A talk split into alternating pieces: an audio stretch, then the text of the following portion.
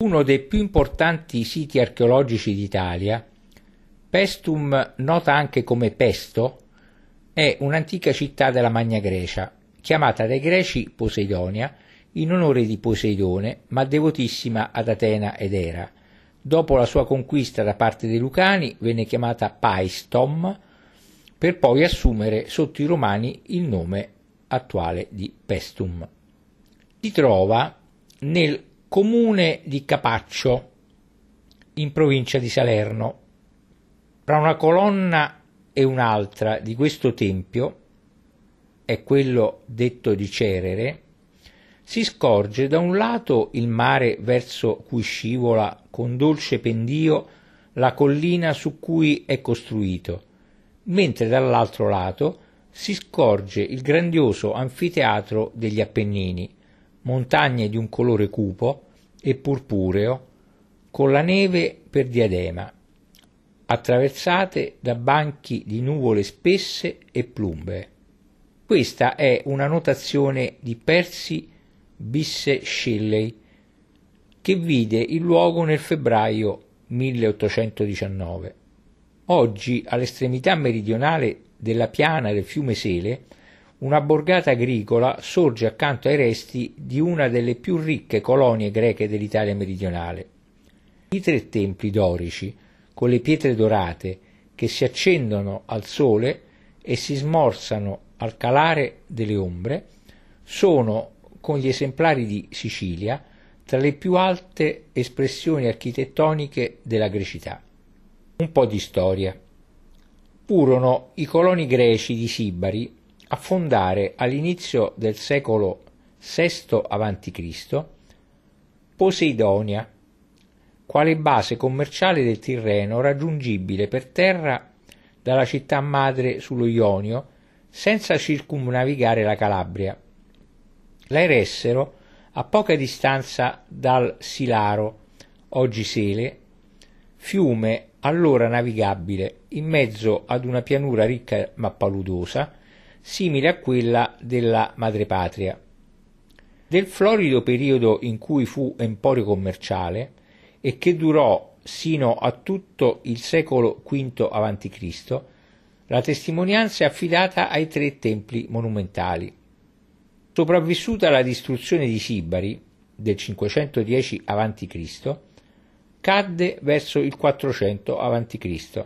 in mano dei Lucani, che le cambiarono il nome in Paiston e ne rifecero in parte le mura.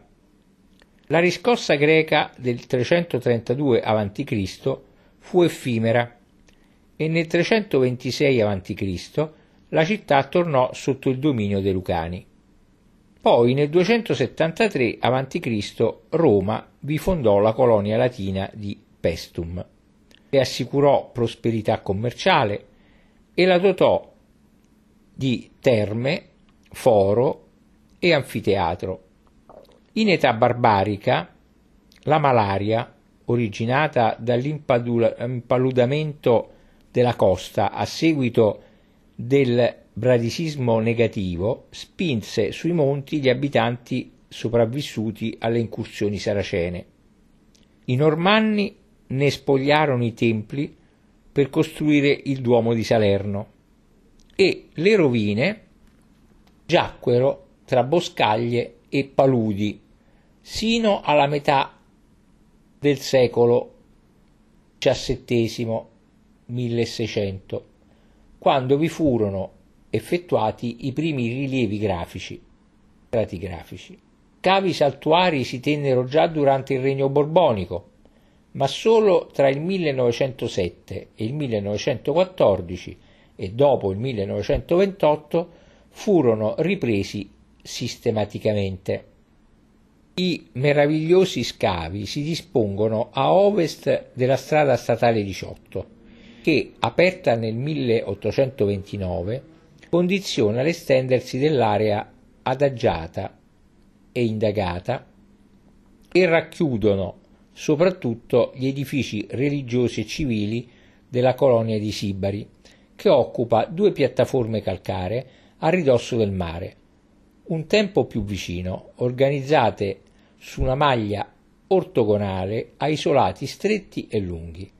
L'itinerario proposto a inizio dalla Porta della Giustizia, uno dei tre attuali ingressi all'area archeologica. I nomi convenzionali dei tre templi risalgono all'erudizione settecentesca. Le mura, ben conservate, furono erette dai coloni sibariti e rifatte in parte dai lucani e si allungano con una doppia cortina per più di 4,5 km, interrotte in corrispondenza degli assi principali da quattro porte e intervallate da torri e passaggi minori. Oltre la porta della giustizia, che si apre nel lato sud della cinta difensiva, ha inizio la via sacra, cosiddetta perché lambiva a destra i santuari di, Era e di Atena. Sul lato opposto della stessa sono isolati di residenze comprese tra l'età ellenistica ed imperiale. È uno dei percorsi più importanti dell'abitato. All'altezza del foro romano incrocia il principale asse est-ovest che a sinistra conduce alla porta marina e a destra alla porta della Sirena. Il nome deriva da una sfinge scolpita sulla chiave di volta del passaggio per allontanare il malocchio e prosegue poi, non più perfettamente rettilinea, verso la porta aurea. Il santuario di Era se i meravigliosi templi dorici sono la testimonianza più imponente della fase greca di questo luogo di culto, la frequentazione del sito risale molto più in là nel tempo, anche se di tale fase restano oggi solo documenti indiretti, frammenti architettonici soprattutto. Nella prima metà del secolo VI a.C., ma la data è ancora oggetto di discussione, venne eretta la cosiddetta basilica, più esattamente Tempio di Era. La dea era la divinità degli Achei, fondatori di Sibari. Al rifacimento operato attorno al 540-530 a.C., deve le forme doriche, le nove colonne sulla fronte, con il rigonfiamento tipico di questo stile e un'insolita ripartizione in due navate della cella, preceduta da un vestibolo cui corrispondeva sul lato opposto un aditon, sede del tesoro del tempio. Conserva nella parete di fondo due nicchie che hanno fatto ipotizzare che il tempio fosse consacrato anche a Zeus.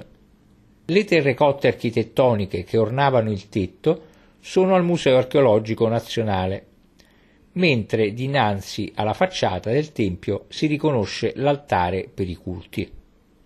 Nel secolo successivo venne costruito il vicino Tempio di Nettuno, in realtà consacrato a Era o a Zeus, capolavoro di età classica circa 460 a.C. È di stile dorico e ne è forse uno degli esemplari più canonici, nel quale, secondo gli archeologi, ci si, ci si riferisce al tempio di Zeus ad Olimpia. Sul basamento si innalzano le sei colonne della facciata e le quattordici dei lati lunghi, che sorreggono un poderoso architrave con decorazione a metope e triglifi. Lo spazio interno è articolato su un pronao di accesso alla cella, compartita in tre navate da un doppio ordine di colonne doriche e su un opistodomo, anch'esso con due colonne in antis. Davanti alla facciata principale, altare per i culti. Il foro è con il vicino anfiteatro la testimonianza urbanistica più importante della romana Pestum. Per l'apertura del centro della colonia si dovette ridimensionare l'estensione del contermine santuario di Era e si imposta sulla tradizionale piazza rettangolare cinta da un portico dorico. Oltre a botteghe vi affacciano sul lato sud il Macellum, sotto il quale sono state riconosciute le fondazioni di un tempio greco arcaico, e la Curia, riconoscibile dall'esedra semicircolare, mentre su quello nord il Capitolium, il tempio più importante della colonia latina, impostato su un, la- su un alto podio che sorreggeva la cella circondata da colonne solo su tre lati e ornata in alto da triglifi e metope, con scene di combattimento e menadi in corsa, e a destra di questo il comizium, luogo per le assemblee dei cittadini a pianta circolare racchiusa in un perimetro rettangolare.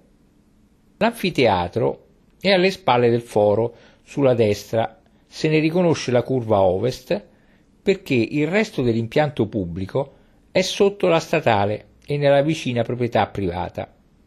Fu costruito tra il I secolo a.C. e il I secolo d.C., in un'area già interessata da edifici di divertimento.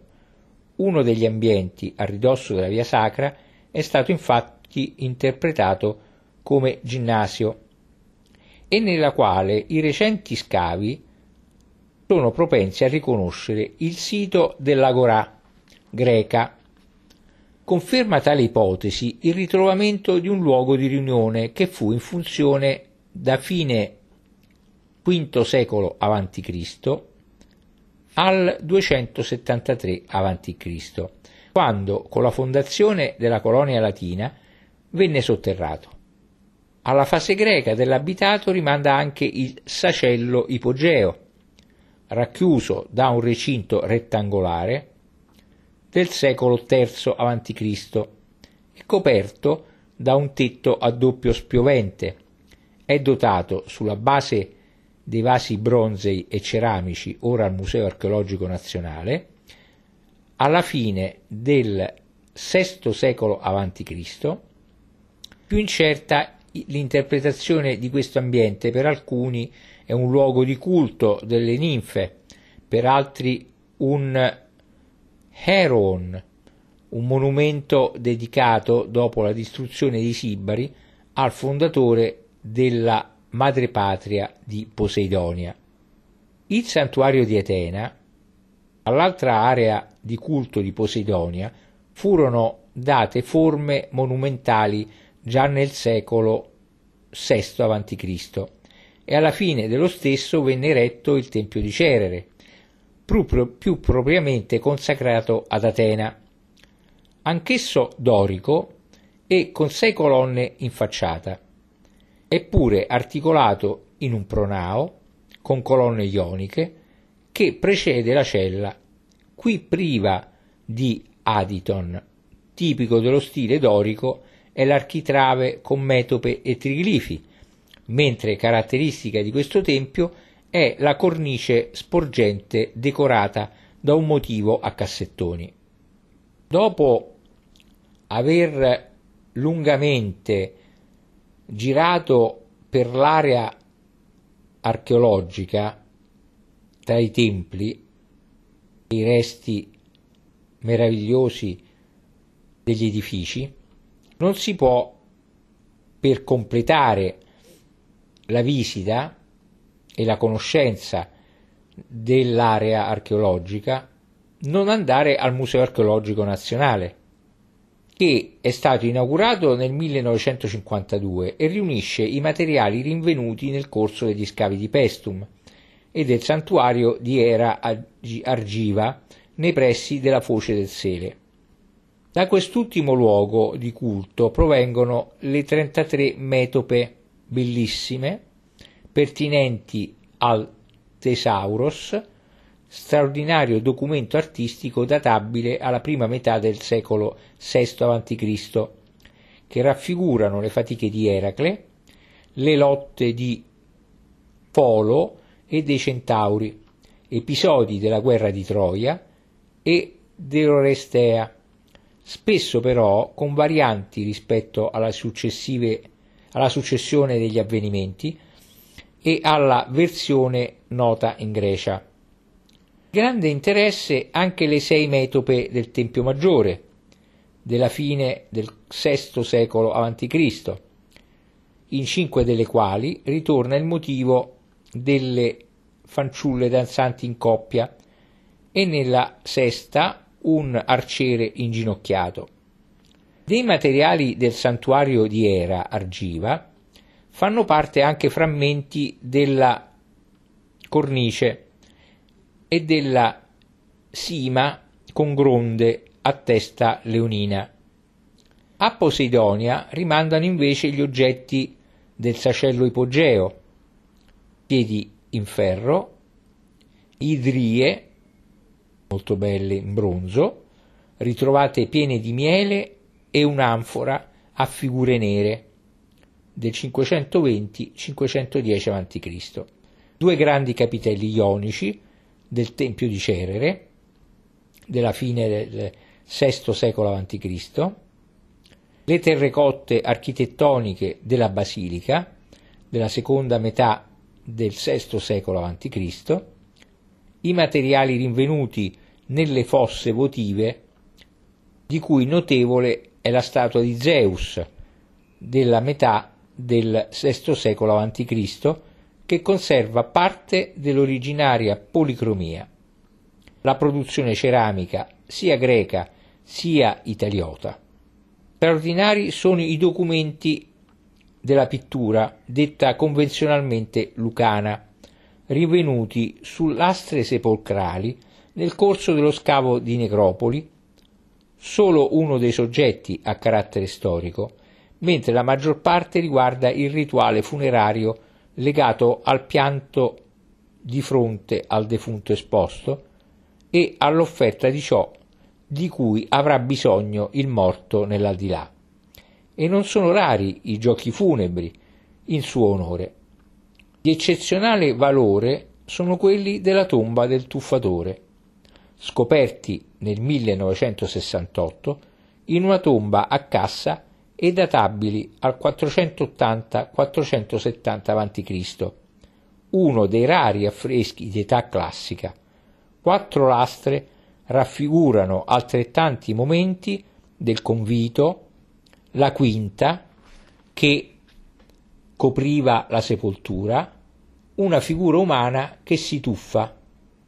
Tra le interpretazioni avanzate, quella più convincente vi legge il passaggio simbolico nell'aldilà attraverso il tuffo nell'oceano.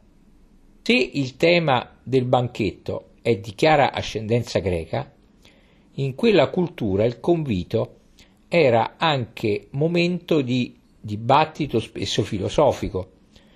Dal punto stilistico e compositivo sono evidenti richiami al mondo etrusco, tarquiniese in particolare, probabilmente attraverso la mediazione di Capua. Usciti dalla lunga visita al museo, ci si può spingere nei dintorni fino al santuario di Era Argiva, di cui abbiamo visto esserci parecchi pezzi anche nel museo. Si trova a chilometri 11 a nord, seguendo la litoranea per Salerno e deviando quindi a destra per la stazione di Albanella.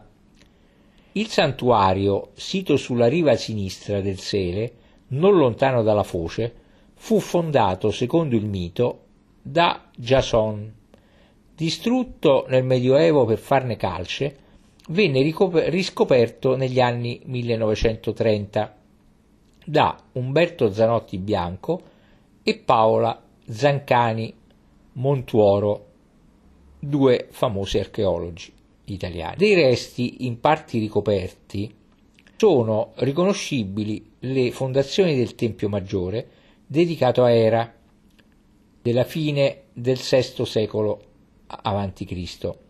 e da cui provengono le metope con fanciulle danzanti appunto ora al Museo archeologico nazionale di Pestum e un tesaurò arcaico della prima metà del VI secolo a.C.